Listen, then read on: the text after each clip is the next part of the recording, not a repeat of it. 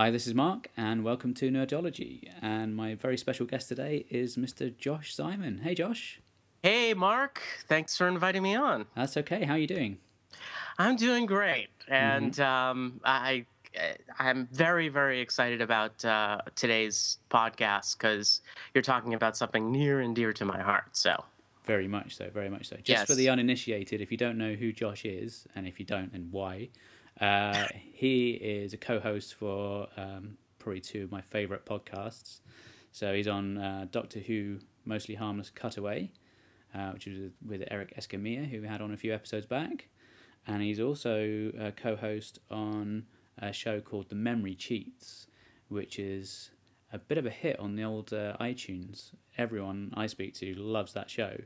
And you do that with Stephen, don't you? Stephen from Radio Free Skaro. Yes, yes, um, uh, it's funny because that that particular podcast, which is uh, essentially 15 minutes long, which I think I think that might be the reason why people love it so much, is it's really short. Uh, but we pick a randomly selected uh, Doctor Who story from the classic series, and we just talk about our memories of it. And very entertaining it is too. For 15 minutes. So there you go. It's uh, yeah, I'd struggle to do that for 60 seconds, let alone 15, minute, 15 minutes. So you're doing very well. it's a and it- lot of fun. And the other show you do uh, with Eric is um, Prognosis Negative, and you do this whole series of commentaries called Shaken Not Stirred, uh, commentaries on Bond films, which are very, very entertaining. They sound Yes, like a lot with- of fun to make. They they really are. Um, commentaries are a lot of fun to do, and um, my my knowledge of James Bond is kind of weak, and it was weak for longest the longest time. But when it, when we all kind of got together and said, "Hey, let's let's do this. Let's let's watch all the James Bond movies, and and just do a commentary on each one, and let's do it randomly. Let's not." Um, you know, do them in order. Uh, it was it was a really great idea, and, and everybody has sort of a different level of knowledge about the movie. Steven hasn't even seen any of them. Yeah, that's one of the entertaining things for me, I think. yeah so i mean it's it's really it's really a lot of fun and i i enjoy doing that and it's it's a good group of guys too Okay, so if you're still listening to this now, switch off the podcast, go and check out Josh's shows. They're much, much better. Stop. so uh, I, I kind of uh, got you along to talk about um, Sherlock Holmes. yes so um uh, it, what's really funny is like i've alluded to my love for sherlock holmes on mostly harmless cutaway but actually before there was doctor who in my life there was sherlock holmes in my life Yeah. So, um, and and it's, I, I mean, it, sort of makes sense. And if you if you look around fandom, uh, it, it's not uncommon for Sherlock Holmes and for the Venn diagram, if you will, between Yeah. the Sherlock Holmes fans and the Doctor Who fans to be um, in the same boat. There, there's a lot of fans of both. Uh, for for o- probably for obvious reasons, right? Yeah. I mean, I mean, all Doctor Who really is, in many ways, is kind of Sherlock Holmes in time and space. Pretty much. they do share a lot of uh, similarities. They they do, and um, at least from the classic series, anyway, right? Mm, Because yeah. Sherlock Holmes was um, non-sexual, should we call him? Yeah.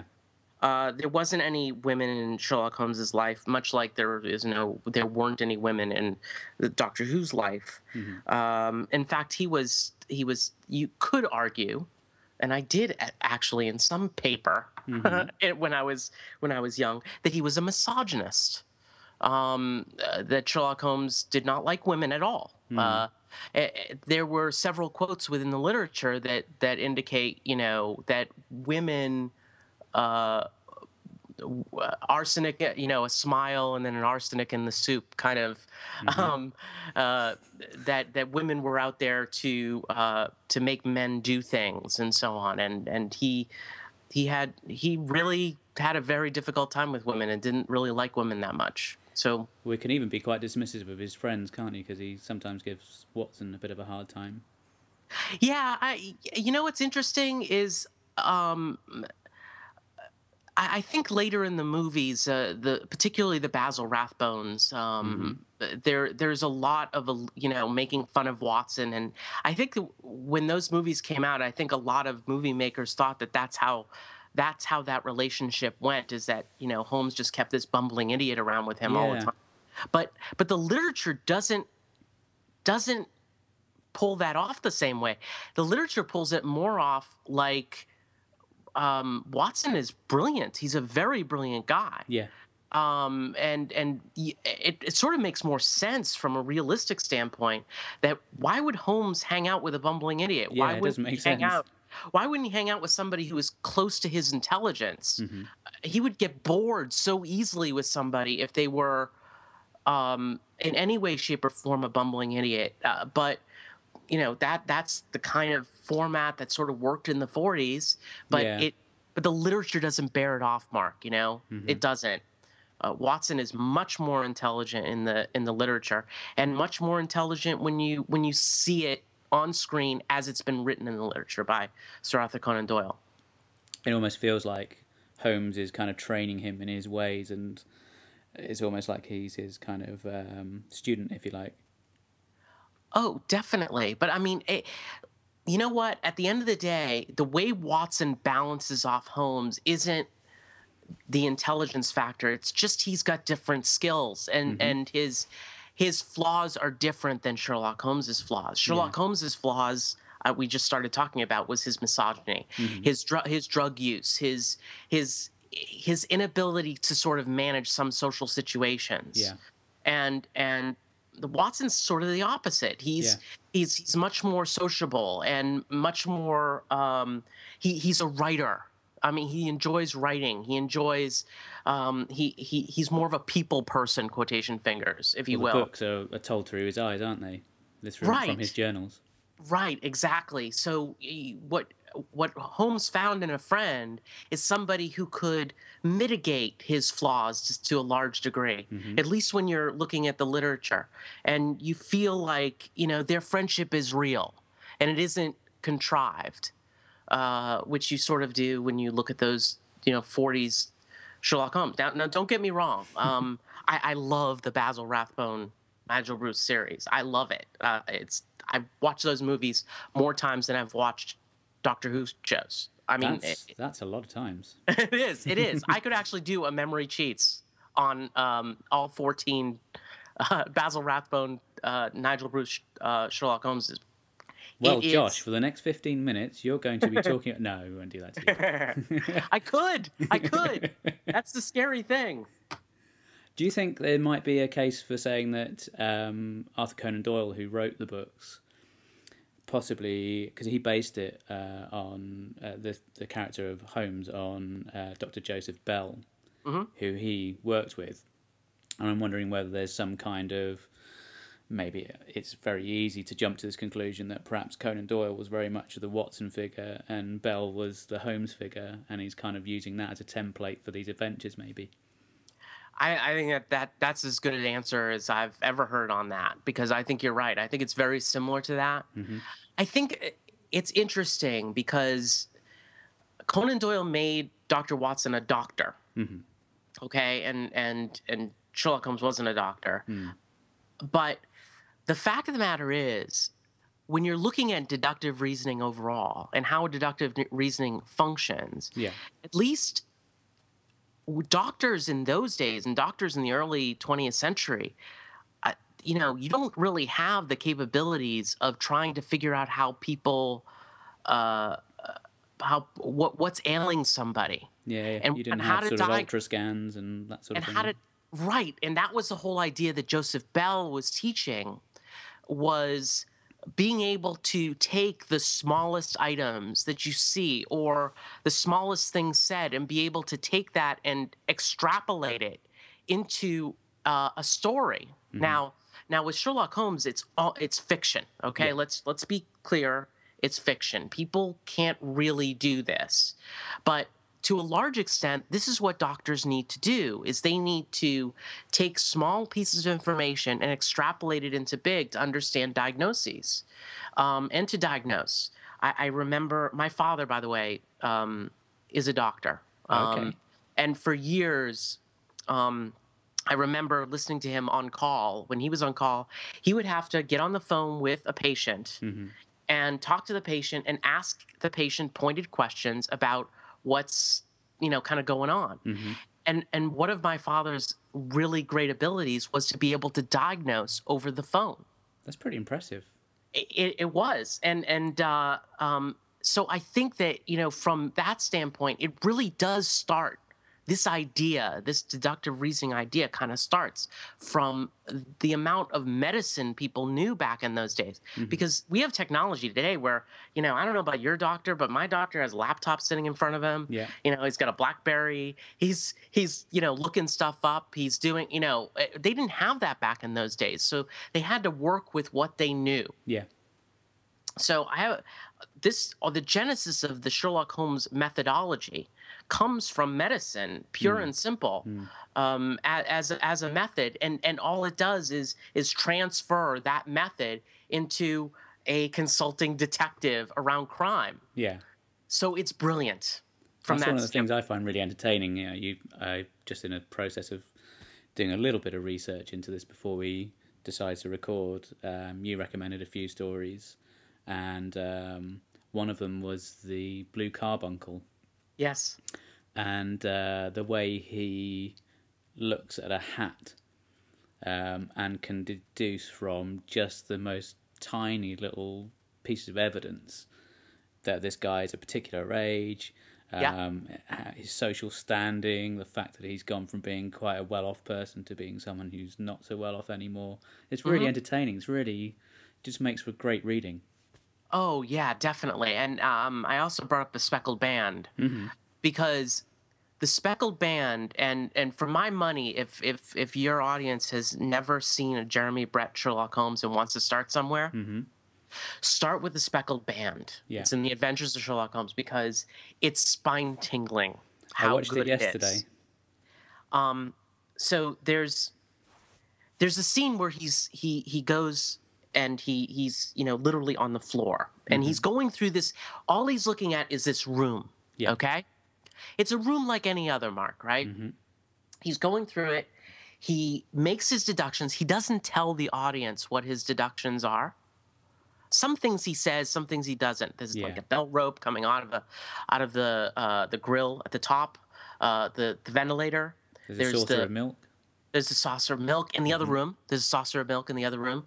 There's um there's a there's a safe in there, mm-hmm. right? There's um um so there's a bed clamped to the floor. Yeah.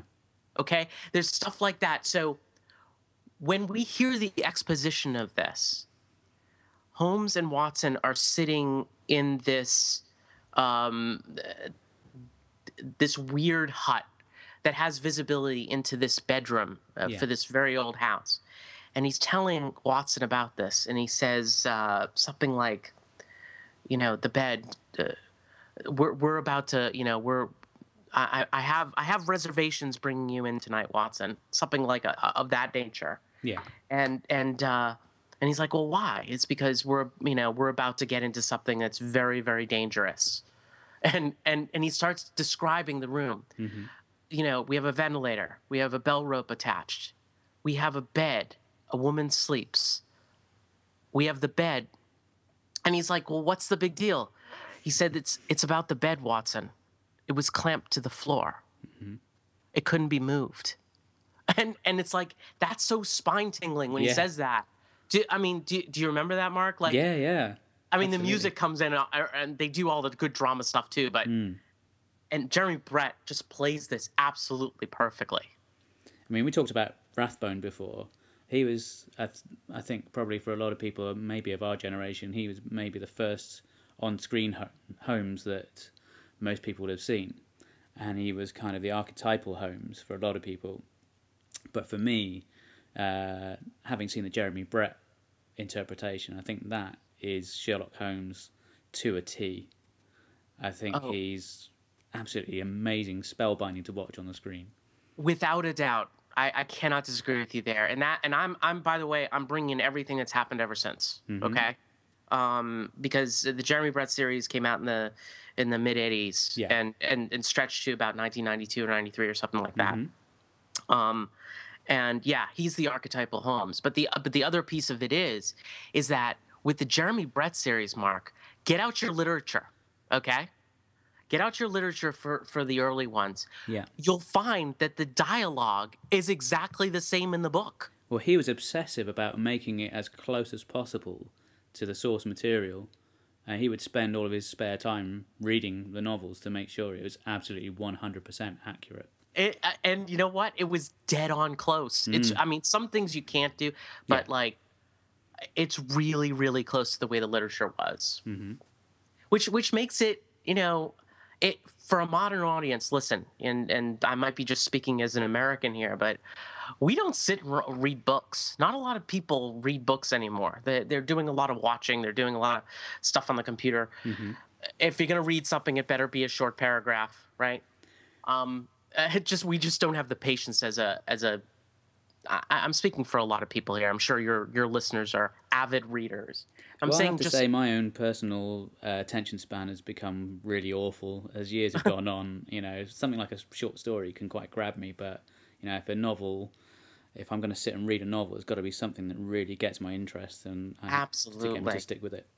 Absolutely, without a doubt. So I, I'm sort of in your boat. I'm, I'm exactly the same in that in that vein. It's got to really grab me. Mm. So the great news is that the Brett series really did grab that aud- a new audience for the really original Arthur Conan Doyle Holmes.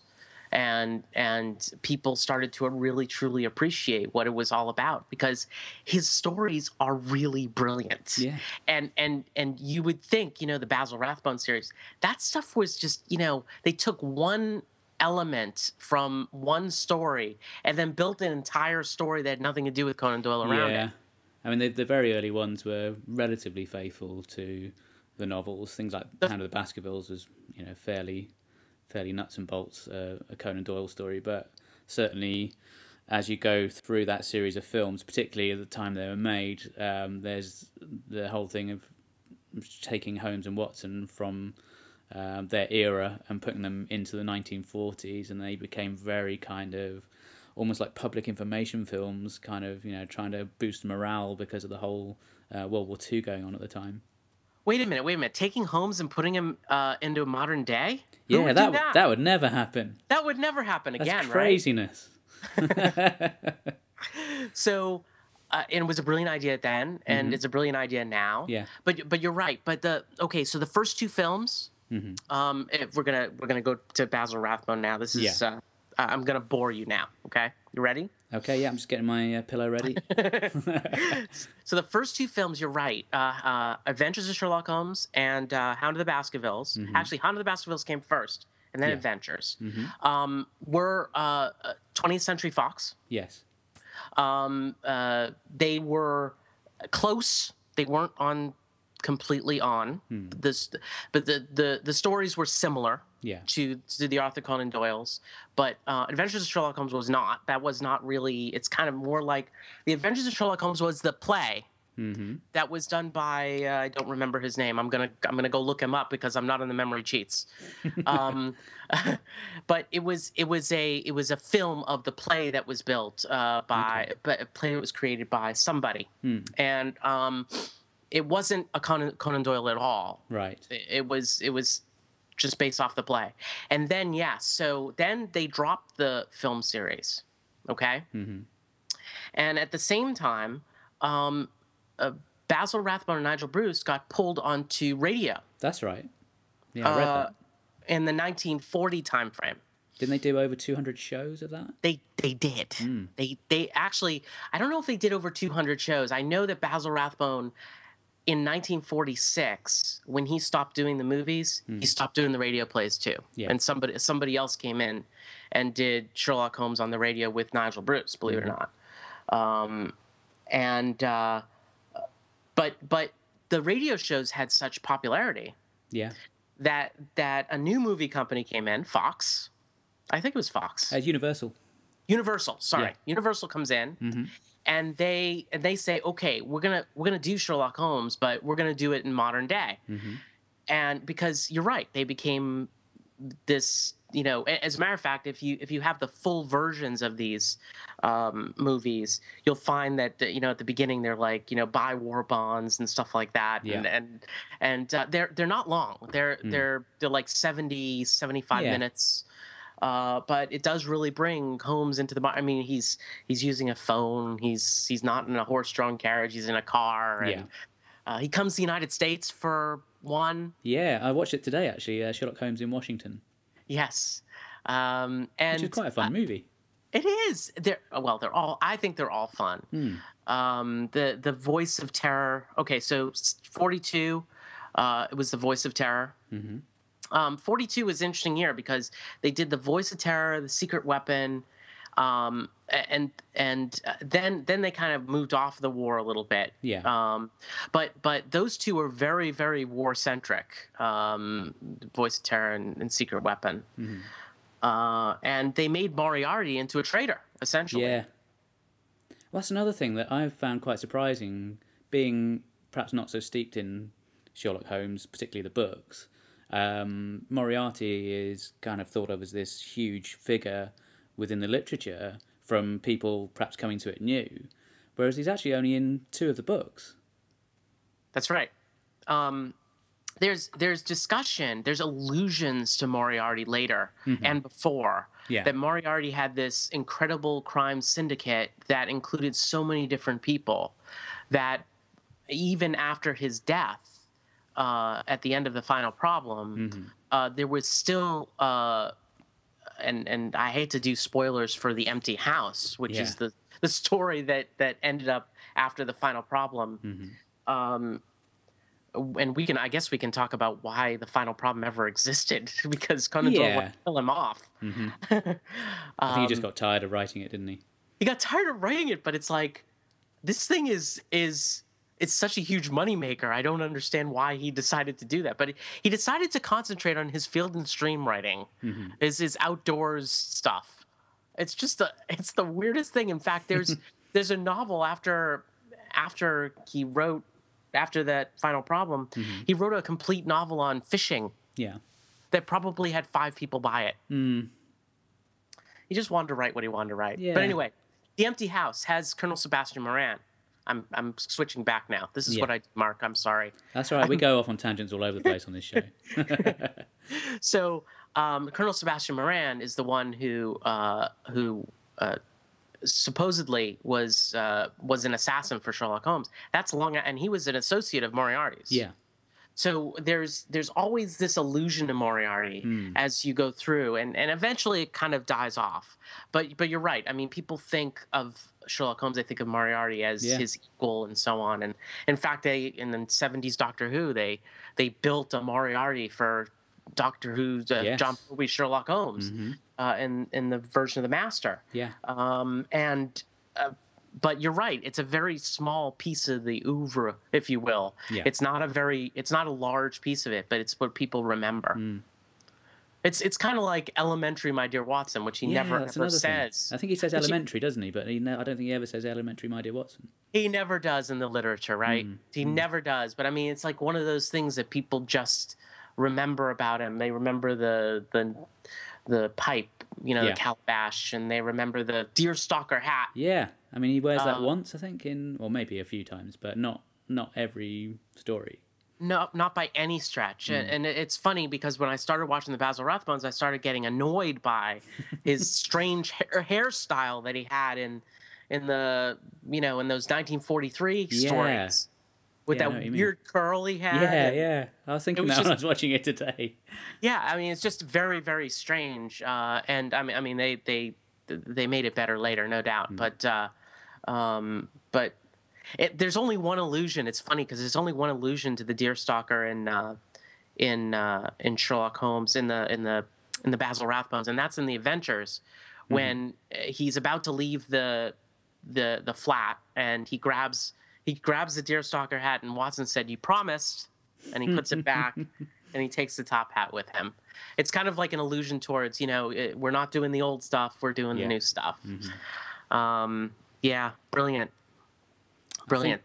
Going back to Jeremy Brett, I think possibly what made him such a perfect fit was I always get the impression I don't know if it's stated specifically that Holmes maybe has this kind of personality where it's, it's mentioned that when he doesn't have a case, he get becomes very depressed.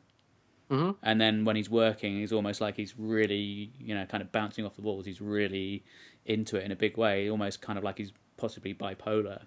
Um, and I think um, Jeremy Brett, from what I understand, had similar issues going on. So it's almost He, he did. like it was kind he- of custom made for that role. He was. I mean, in real life, Jeremy Brett was had major, major psychological and mental issues. Mm.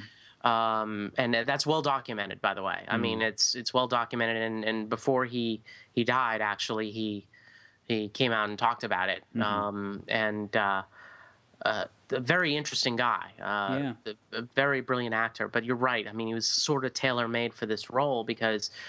Um, uh, it's often talked about in the literature and, and it's alluded to to some degree about how Holmes gets bored very, very easily hmm and and has to use drugs in order to quell that boredom. Yeah. Um, but when he's on a case, he's very uh, he's very single-minded on the case, and and that's what he's thinking about all the time. So, uh, it, there is definitely mental illness here. There's no doubt. I mean, there's discussions of you know possibly an Asperger's kind of Yeah. uh, yeah. I mean that where and and a, it's sort of a form of autism where he he has these very very uh, targeted and and knows so much and, and is able to visualize. He's like kind of like the the Rain Man, if you will. Yeah, okay, that Has sort of this social really- awkwardness that comes in.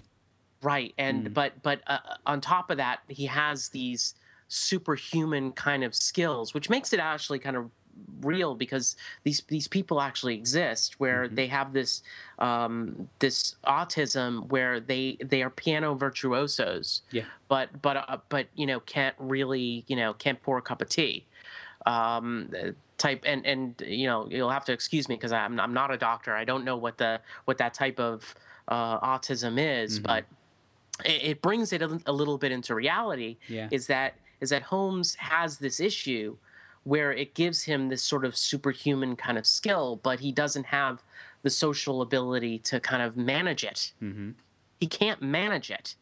So when he's not in the a situation where he's on a case, he just doesn't know what to do with himself. Yeah.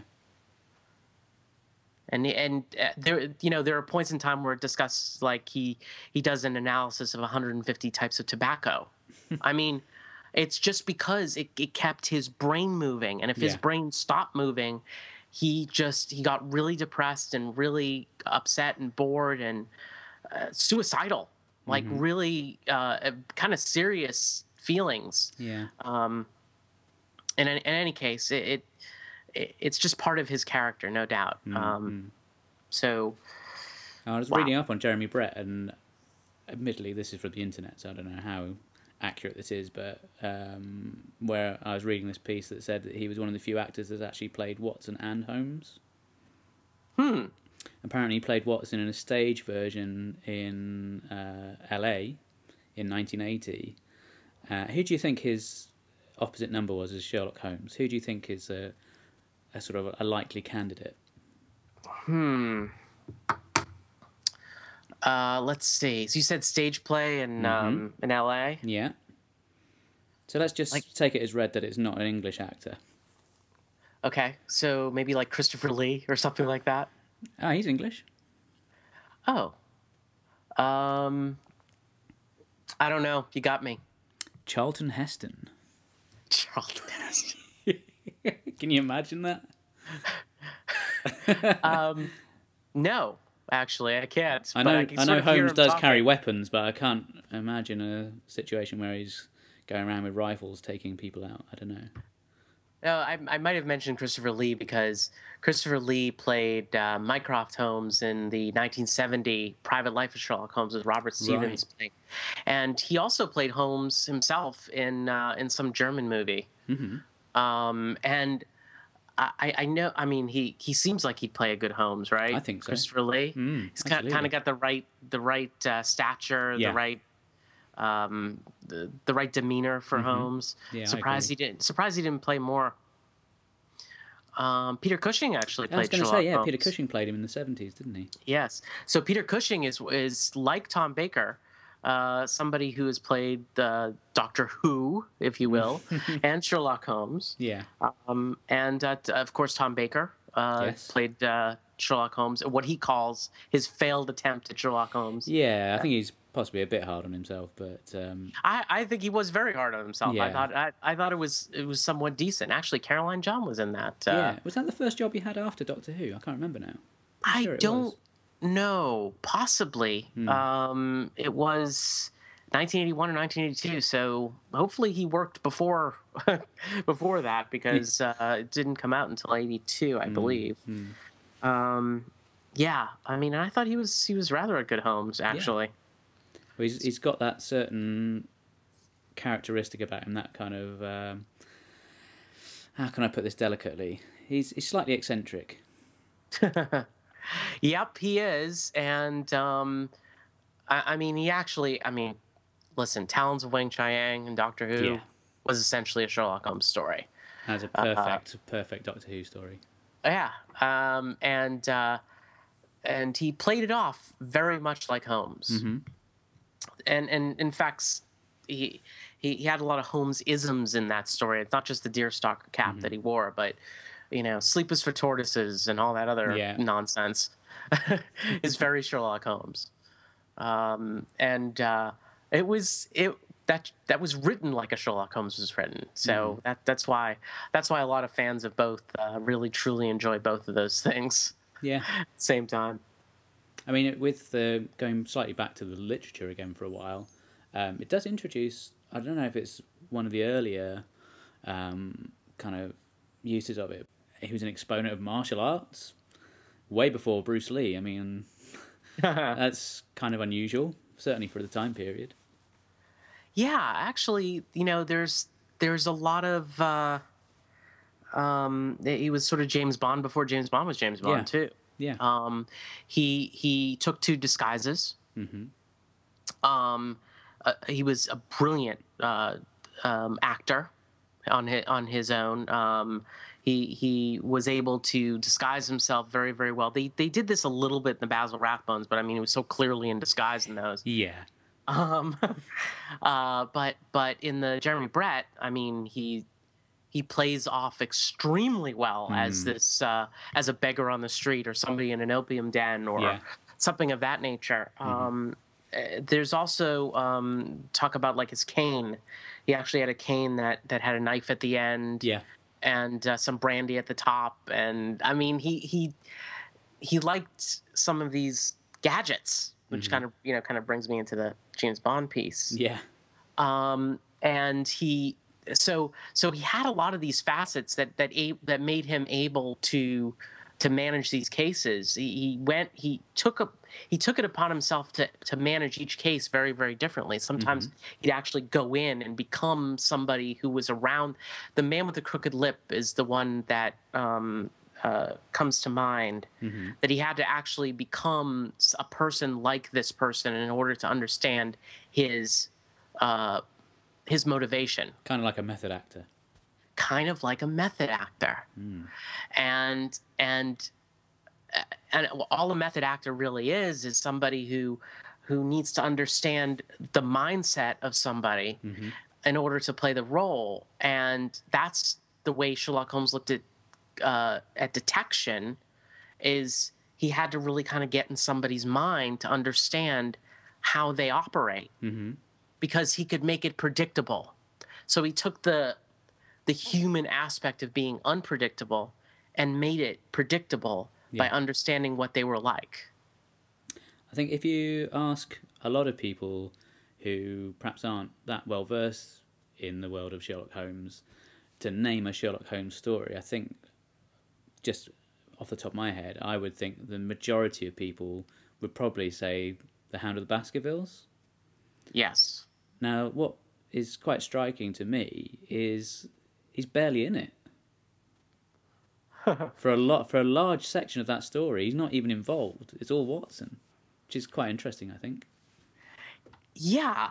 And I, I think that Hound of the Baskervilles is well known, no doubt. But I Mhm. mean, I, I it's by by no means the best story ever created. It, it's very interesting how that one gets a lot of press, if you will. Yeah. Uh, but the scene of him and the Deerstalker really Mhm. sort of comes from that Hound of the Baskervilles Yeah. um, story. Uh, also, interestingly enough, like the first story, hmm which was a scandal in Bohemia. Yeah. The first, well, the first short story, right? hmm The first one in the Strand was a story where Holmes failed. I mean, he, he he was he was bested by Irene Adler.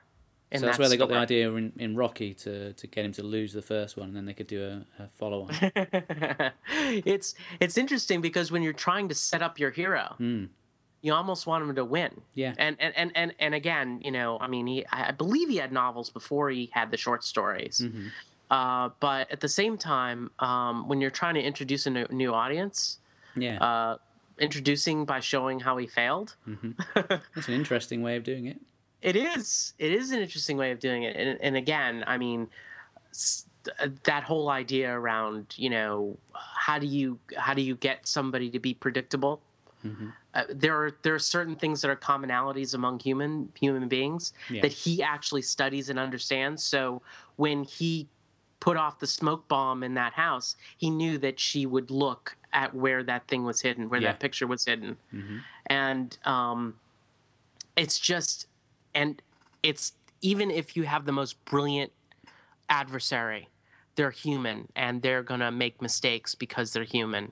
And if you have that understanding of the way humans operate hmm you will best them because they can't help but um It's like a tell in poker, isn't it? but give them give themselves up. Yes. It's like a tell in poker no doubt. Holmes would have been a great poker player. Yeah, I'm sure. so you mentioned um, Scandal in uh, Bohemia, Mhm. um, which they kind of gave a new twist to in Sherlock, the, the Steven Moffat version, uh, which was a Scandal in Belgravia, which is an area of London. And I think Irene Adler's quite different in this take compared to how she is in the book. She is actually. I enjoyed a Scandal in Belgravia m much more than I enjoyed the original story. hmm Uh, uh, Scandal in Belgravia was brilliantly done, hmm and and it and it did bring the um, the the Moriarty piece into it as well. Yeah. Um, I, I thought that was absolutely brilliant the way they put that together. I mean, and they they used they used the modern technology in order the the cell phone and everything about the cell phone was important. I really like that. Um, the way they used it as well, just the idea of superimposing the text on the screen, I thought it was just a really neat sort of um, shortcut to kind of get the plot moving. And also just little things like um, Watson now having a blog rather than writing a journal. It's Yes, the obvious yes. thing, isn't it? Isn't it? Yeah. And uh, I liked how in this particular story they actually uh, started talking about some of his cases Yeah. and and and how you know they changed the name just slightly Yeah. from from the from the Arthur Conan Doyle ones. hmm Um, and it, it's funny because uh, that's the great thing about Steven Moffat, and I, what I like about him in in uh, in Who also Mhm. is that he he does like love to kiss the fans a little bit. You know, Mhm. excuse my phone. That's okay. Um, I love to. I love the fact that he uh, that he loved to do uh, a little thing to the that the fans would appreciate, Yeah. but it but wasn't really all that important for the story necessarily. Yeah, it's like a little nod to the fans. Absolutely. So it Without a won't affect your enjoyment of the story, but it's just something that if you're well versed in it, you pick up think, oh, yeah, he's talking to me. That's, and that's that's the great thing about it is, uh, uh, I mean, Steven Moffat actually, you know, is is in two of my favorite franchises, if not two of my favorite, absolute favorite franchises, and uh, he really gets it. Yeah. He totally gets it. So the new Sherlock actually is the closest to uh, attempting to bring uh, the idea of Holmes into the modern world, Mhm. and uh, he's he's got it perfectly. He's got the type of characters perfectly. Uh, he he did a great job. I'm I'm I'm giving Moffat all the credit, but it was a lot of different people Yeah. with Sue Vertue and Mark Gatiss and a bunch of other people too. That's but right. The Martin Freeman and Benedict Cumberbatch Mhm. combination is a stroke of brilliance. Yeah. Yeah. Uh, it's very much like that friendship. Um, it, it feels very close to that friendship that was in the literature. Um, and, uh, you know, Watson uh, is so loyal as a friend. And, and that comes off in the literature and and here it comes off also how loyal he is to as as a friend even though he knows that Holmes is just this whacked out guy Yeah. he still stands by him right Yeah. I think I'm right in saying when they first meet in the novels, um, Watson was serving in the army in Afghanistan. Yep. And it just goes to show how little things change because in the modern day version, there's still a war going on, albeit a different one in Afghanistan, and he's been uh, t- sent home. it's definitely a clever parallel between the two, no doubt.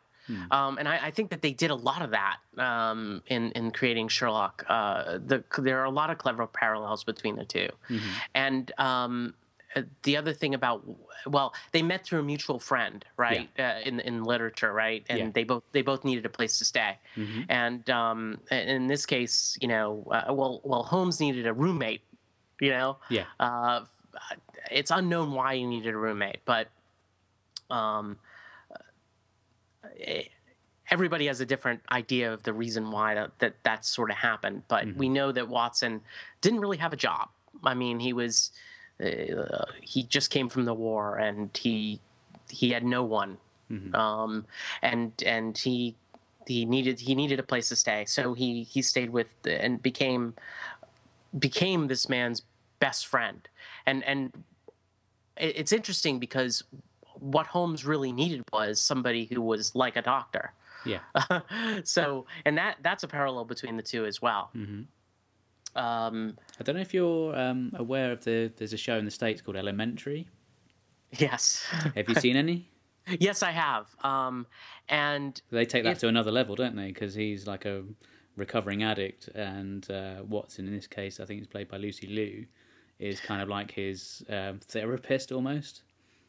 Eh, hi- his um, what what's what's the word? Not therapist, but he her job is to sort of stay with him and make sure he stays off drugs. Yeah, yeah, um, and she calls him his client, Yeah. uh, her client.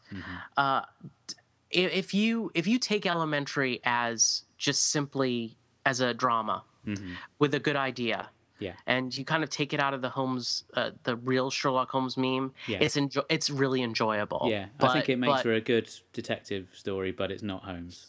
it's not Holmes, Hmm. uh, and and I mean, it, so it's okay, and I like it, and I do watch it and enjoy it. But if if I enjoy it as a, I don't enjoy it as a Holmes fan. I enjoy it more as, as a drama fan and uh, a fan of that type of genre Mm-hmm. Yeah. versus versus making it into something that's Holmes because it would annoy you if if you're watching it to look for Sherlock Holmes. A lot of things would annoy you a lot. Yeah, So I kind of take myself out of that a little bit and watch it as it is. It's not like the BBC Sherlock, which is much more, uh, much closer to what you would expect modern day Holmes to be like. yeah. Um, I think they they take more care to try and weave in things from the original source material, whereas I get the impression from the, the one or two that I've seen of Elementary, uh, they're just kind of going off in with taking that core idea and then just having completely new stories. absolutely, absolutely, and and uh, I, I think the character on it on his own. I, I don't think Sherlock Holmes could have ever been an addict of anything, quite honestly, because Sherlock Holmes was an addict of his cases. He could have dropped everything else. If he had just simply had cases going 24 hours a day. He never would have turned to drugs. He never would have turned to anything else. Yeah, he he was he wasn't an addict. He was a he was sort of a psychological disaster when it came to that kind of thing. Um that that was it wasn't it was it's not in his he wasn't as as we would portray a human being. He would be he was he was very off Hmm. he, it was I, I don't believe he would have been a, an addict although watson did worry about him i mean and his usage of cocaine his usage of morphine and other drugs mm-hmm. but he never needed it when he was on a case. So if you had to try and convert someone who's never read a Holmes, never seen any of the Jeremy Brett programs, any of the Rathbone movies, what would you choose as your introductory story to try and get them hooked? So when you say introductory story, Mhm. um, do you mean like if I wasn't going to make them go watch Sherlock, which is the first thing I'd make anybody watch if they've Mhm. never seen anything with Holmes? I really would make them watch Sherlock because Okay. it would. Um, and and I'll, I'll get to literature in a 2nd Mhm. because because I think it's great drama. It also tells the stories like a Holmes story would be told Yeah. Um, and it, it will keep you involved the entire 90 minutes or whatever it is that, that those are on. Um, as far as the literature is concerned, hmm I brought up the Speckled Band earlier. Yeah. Uh, the Speckled Band to me is shows Sherlock Holmes at its very, uh, very foundation hmm of what it really is. You've got, and it's sort of cookie cutter, if you will, to some degree. You've got a woman that comes in, she's afraid, she's feels like she's gonna get killed. hmm You got um, you you you have Holmes going and doing all of his deductions on a room or a pair of rooms, hmm and then you have Holmes solving the problem and also saving the woman at the same time. I've just told the story. There you go. That's okay. You don't need to read it now, folks. That's it. no, but it's it's really brilliantly done. Yeah. Um, and and there there are some pieces in there where you're like, oh, maybe it's this or maybe it's that. Mhm. And once the story is told, you realize how brilliant he is and Yeah. how he deduced everything, because nothing is really clear. Mm. There's all these little it- pieces of information that come through, and you're it's almost like misdirection. You're kind of trying to second guess how it's going to turn out, but he's very clever in the way that he plots it. No doubt about it. Um, and and there are many in the that first year, if you will, that Adventures of Sherlock Holmes, the Bruce Partington plans is very good as well. Um, uh, the Solitary Cyclist, hmm those those really portray Holmes in the way that I remember um, getting really interested in Holmes. hmm So if I were to start with some of the literature, I would really start with that first book, the the Adventures of Sherlock Holmes. Um, the Return is more like a, uh, which is the next set of uh, short stories, The Return Yeah. of Sherlock Holmes. It, it kind of delves into other areas, and, and it, it's still very good, by the way. And, and Mhm. as a Holmes fan, I really enjoy most of what's in The Return. Yeah. But but if you want to get up and running on who Holmes is, I would definitely, believe it or not, I'd start at the beginning. I would say it's funny because I wouldn't say that about Doctor Who. I wouldn't at all. I would say start in the middle somewhere, um, and then go four back. episodes with cavemen talking about making fire. That's that's great TV. I have to say, the first episode is awesome. I love the Oh, first yeah, episode of Unearthly Child. It's amazing. I agree, but I, I mean, if I were to start my thirteen-year-old daughter on it, Mm. I think I might start with something in the new new series, or Mm-hmm. Uh, li- like I would start somebody on Sherlock. Yeah. I would start somebody on the BBC version of Sherlock, hmm and then bring them back to the original. Yeah, I think that's that's a fair comment. and and and then the Jeremy Bretts Mm. because because I think the Jeremy Bretts actually are the literature uh, in moving pictures. Yeah. and and th- there's much value in in seeing the stuff that Conan Doyle actually it was all Conan Doyle's ideas Mhm. and not just a piece of his ideas Yeah. extrapolated into something that's a lot more for a wider audience. t- I think they took a lot of care to make them as close as they possibly could and try and capture that essence that's in the books. And I think they've done a great job. It's brilliant. Mm. It's absolutely brilliant. I don't know if you've read it, but there's a book by an author called Anthony Horowitz. Uh, it's called um, The House of Silk. No, It's awesome. I mean, I've I'm nowhere near as versed in Holmes as you are, but this was sanctioned by the Conan Doyle estate or whoever looks after that sort of uh, property. So this was an official book. Um, I have the audio book, um, and it's read by Derek Jacobi, and it is brilliant, absolutely superb. Really captured that spirit. I'll have to Um, check that out. Mm, Yeah, I very mean, very you know good.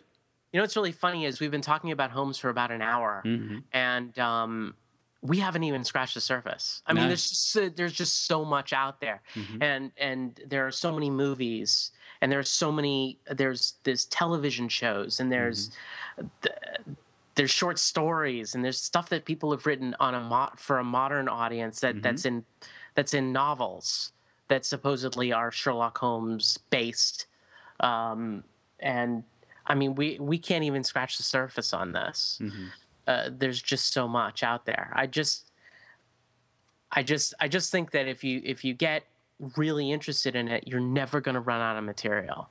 That's a great thing this, about it, isn't it? You know, you're really not. And and and again, I mean, the original material, you're looking at four novels and 56 short stories. Mm-hmm. Okay, to get through that alone will take you a while. Actually, in high school, when I was in high school, back mm-hmm. about 5,000 years ago, um, I actually did my senior research paper on Sherlock Holmes. Oh, wow. And read all 56 short stories and all four novels as a result. Mm-hmm. And I built this long standing essay on who Sherlock Holmes was and his I wonder where that is. I should go look for that. Uh, maybe I burned it somewhere. I don't know. But um, imagine doing something in high school that you love to do. Yeah. and awesome. and putting it all together into into something like that, and actually making that uh, work for you. It, it, it's it's something I was interested in as a kid. Mm-hmm. Um, my father introduced me to the Basil Rathbone Sherlock Holmes uh, movies when I was 10, mm-hmm. uh, something like that. And that's kind of what we did. Like on weekend nights, we would sit and watch them, and we'd watch them out of order, and we'd uh, watch them over and over and over again, and talk about them over and over and over again. So there's another similarity with Doctor Who is great family viewing. It really is, and and you know, it's it's just the way. I mean, it's the way I really got close to my dad, and and. Mm-hmm. It, those those movies are so fun and there's only 14 of them but we went over them over and over and over again. He loved them that much as much as i did. Do you never get bored of them? I don't get bored of them. I watch them from time to time today. Sometimes mm-hmm. late at night when there's nothing on tv the best time to watch a black and white film in my view yeah. is late at night. I agree. I agree. in the dark right? And I just I you know I throw one on and and they're not that long and I just I watch them all the way through. And uh, I mean, I know what the ends are, but uh, and I've seen them a million times. I can almost quote them, kind of like uh, the Philip Hinchcliffe era of Doctor Who. but there's an um, enjoyment there. Massive enjoyment. Mm. I mean, just so, uh, and um, I obsess over them to to some degree. Mm-hmm. Uh, so that's very unusual in Doctor Who fans. yeah, I know. Is that that's the great thing about meeting so many great Doctor Who fans over the last few years is mm-hmm. that you learn that you know you're not alone. Yeah. You know, you're not alone in kind of this weird obsession that you have with it, um, and you know, it's it's it's really this very similar with Holmes, and uh, you know, there are there are Holmes files all over the world, just like there are Doctor Who people who love Doctor Who all over the world as well, and uh, the, you know, uh, and we started this conversation by talking about that Venn diagram between the two, and um, we come full circle. Yeah, we have. Pardon the pun. Yes, no Adric involved though. oh, um, and and you know the fact of the matter is you know we're all very similar we all have this love of something very very similar which is this brilliant person mm-hmm. who uses their brain to solve problems yeah okay it's all you about know, their matter, intellect it is it's not about anything else it's not about anything else it's about how how special their knowledge is and how they use their special knowledge in order to solve problems mm-hmm. and I, I, think that the, the, greatest heroes in in my life and I, I started talking about my my father who mm-hmm. was a great diagnostician over the phone he was he was like that in so many ways eh, when I was growing up, and I looked up to that, and that's what I always wanted to do was be able to solve problems, to mm-hmm. be that person you come to to solve problems, and um, and it shaped how my career and it shaped my life and it shaped how I am. So it's had and, a long lasting effect on you.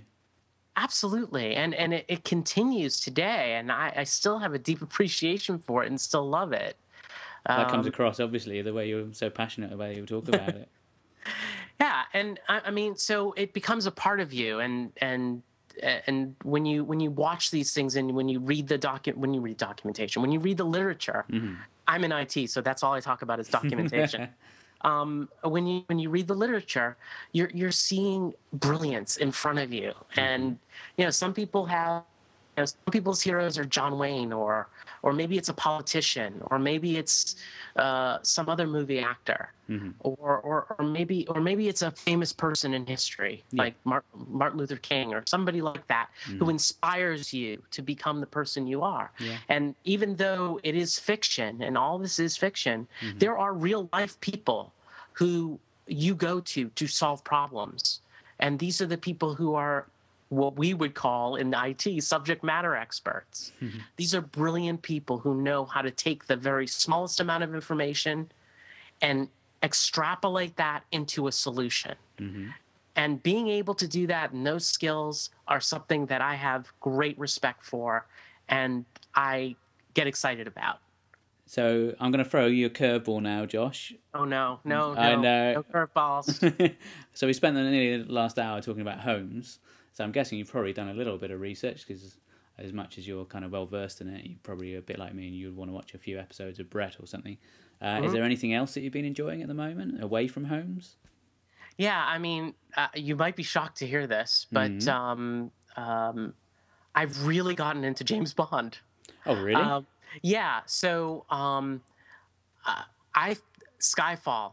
Mm. Um, uh, this has become sort of my newest love is is really diving into the Bond, um, and, and and it's part of the the, whole thing around. Um, um, the commentaries we're doing, but I'd never seen them that much, and I really love Skyfall, and I I thought uh, I've seen it actually twice in the theater, which is Mhm. something I've n- I've never ever done is watched a movie twice in a theater. it's a great uh, film. It really is, and and it's good for anybody, even just starting out with uh, with James Bond. It's it's a good movie on its own, Mhm. and uh, I just really enjoyed it, and uh, I love how they've rebooted Bond, and Mm. they. It's interesting that you know why wouldn't I like James Bond? You have a 50 year franchise, hmm you know, that's gone through so many different regenerations Sounding familiar, yeah. you know, and and is is just as popular today as it was back then, hmm if not more, more so. And um, uh, you know, you got a guy who is has special talents, you know, Yeah. uh, and uh, it's just, I mean, it's just brilliant stuff. So that's that's kind of where I am right now is hmm is trying to dive in and become um, more versed in the area of James Bond. hmm Um, I was And- talking to uh, someone, I don't know if you've heard of him, called Eric Escamilla. Are you vaguely aware of him? I've never heard of him. No, Is, no. is, he, is he a good guy? Uh, Yeah, yeah, he is actually. Yeah, slightly whimsical at times, but Yes, yeah, he he's, a, is. he's a good guy. Yeah, uh, he was he was comparing uh, Skyfall with um, the J.J. Abrams Star Trek movie, not in Hmm. terms of plot, but in terms of they're taking all the the key factors from a successful franchise from the past, keeping them in, but also updating it enough that it's still relevant to a, a new audience. And I think he made a really good point there. Wow, that is quite brilliant. Mm. That's surprising. No, I'm just kidding. No, he, he often you, does Eric. this. He often he often does this. Um, he's able to. He does this himself as he extrapolates one thing into the other, and it Mhm. works. Um, it's one of the great things about talking to Eric uh, about stuff like this. Uh, but you know, you know, what's interesting. I'm just going to tangent off with J.J. Abrams for a minute. hmm Um, he's created a show here, a drama called uh, Person of Interest. Have you heard Yeah, of that? uh, yeah. Somebody was recommending that in uh, one of our feedbacks not that long All ago. right. I'm gonna I'm gonna I'm gonna jump on that. I'm gonna say I'm gonna highly recommend that. Okay. Okay. Uh, for anyone who appreciates a little bit of uh, crime drama along with a little bit of science fiction attached to it, Okay. um, and I think it's brilliant, and I think it's brilliantly written and it's brilliantly acted, and I highly recommend that to to everybody um, who enjoys that kind of thing. Uh, the combination, a little bit of sci-fi and and uh, crime drama. This guy has invented a machine. Basically, this machine was invented after 2001, where it detects whether somebody might be a terrorist. Okay, Okay. it uses it uses every camera there is everywhere and what it does is it finds you know everything that you say and everything that you do it looks for a certain certain words or certain things around them that Okay. would put them either into into danger or they're either the perpetrator Hmm. or the victim right. and you don't know what it is, but their number comes up, and you have the guy who invented the machine, and you have this special forces guy who's kind of living under the radar and around, away from the authorities, mm-hmm. um, who who goes in and tries to save these people or stop them from killing somebody else or stop them from doing something wrong. And you don't know if they're the perpetrator or the victim. That sounds really out there. it's it is really really good TV. Oh, cool. I may have to add that to our uh, rental list. do so. Do so. Sounds a little Check bit like Minority Report. That kind of being able to um, analyze or predict the future and uh, try and catch people before they actually do what they're going to do. Yeah, and it's just, I mean, so the fact that it changes each story, you mm-hmm. don't know whether it's the perpetrator or the victim or what the story is, and it just it makes it more interesting. That does sound very cool. It is. It is. There is some good modern stuff out there. You just got to look for it. You just got to look for it. That's all. Yeah. Well, Josh, thank you ever so much for coming onto the show. I really appreciate you taking the time out to come on and chat about Sherlock Holmes. Well, thank you for inviting me, Mark. I really enjoyed it. And maybe if there's something else you'd like to have a chat about, you'd like to come back another time. Well, you, you know, I'll always chat about Doctor Who. I could do that every day. Excellent. Right. That's a date. Closing out the show today, this is Mark. this is Josh. And even if you're about to take a tumble over Reichenbach Falls, don't panic.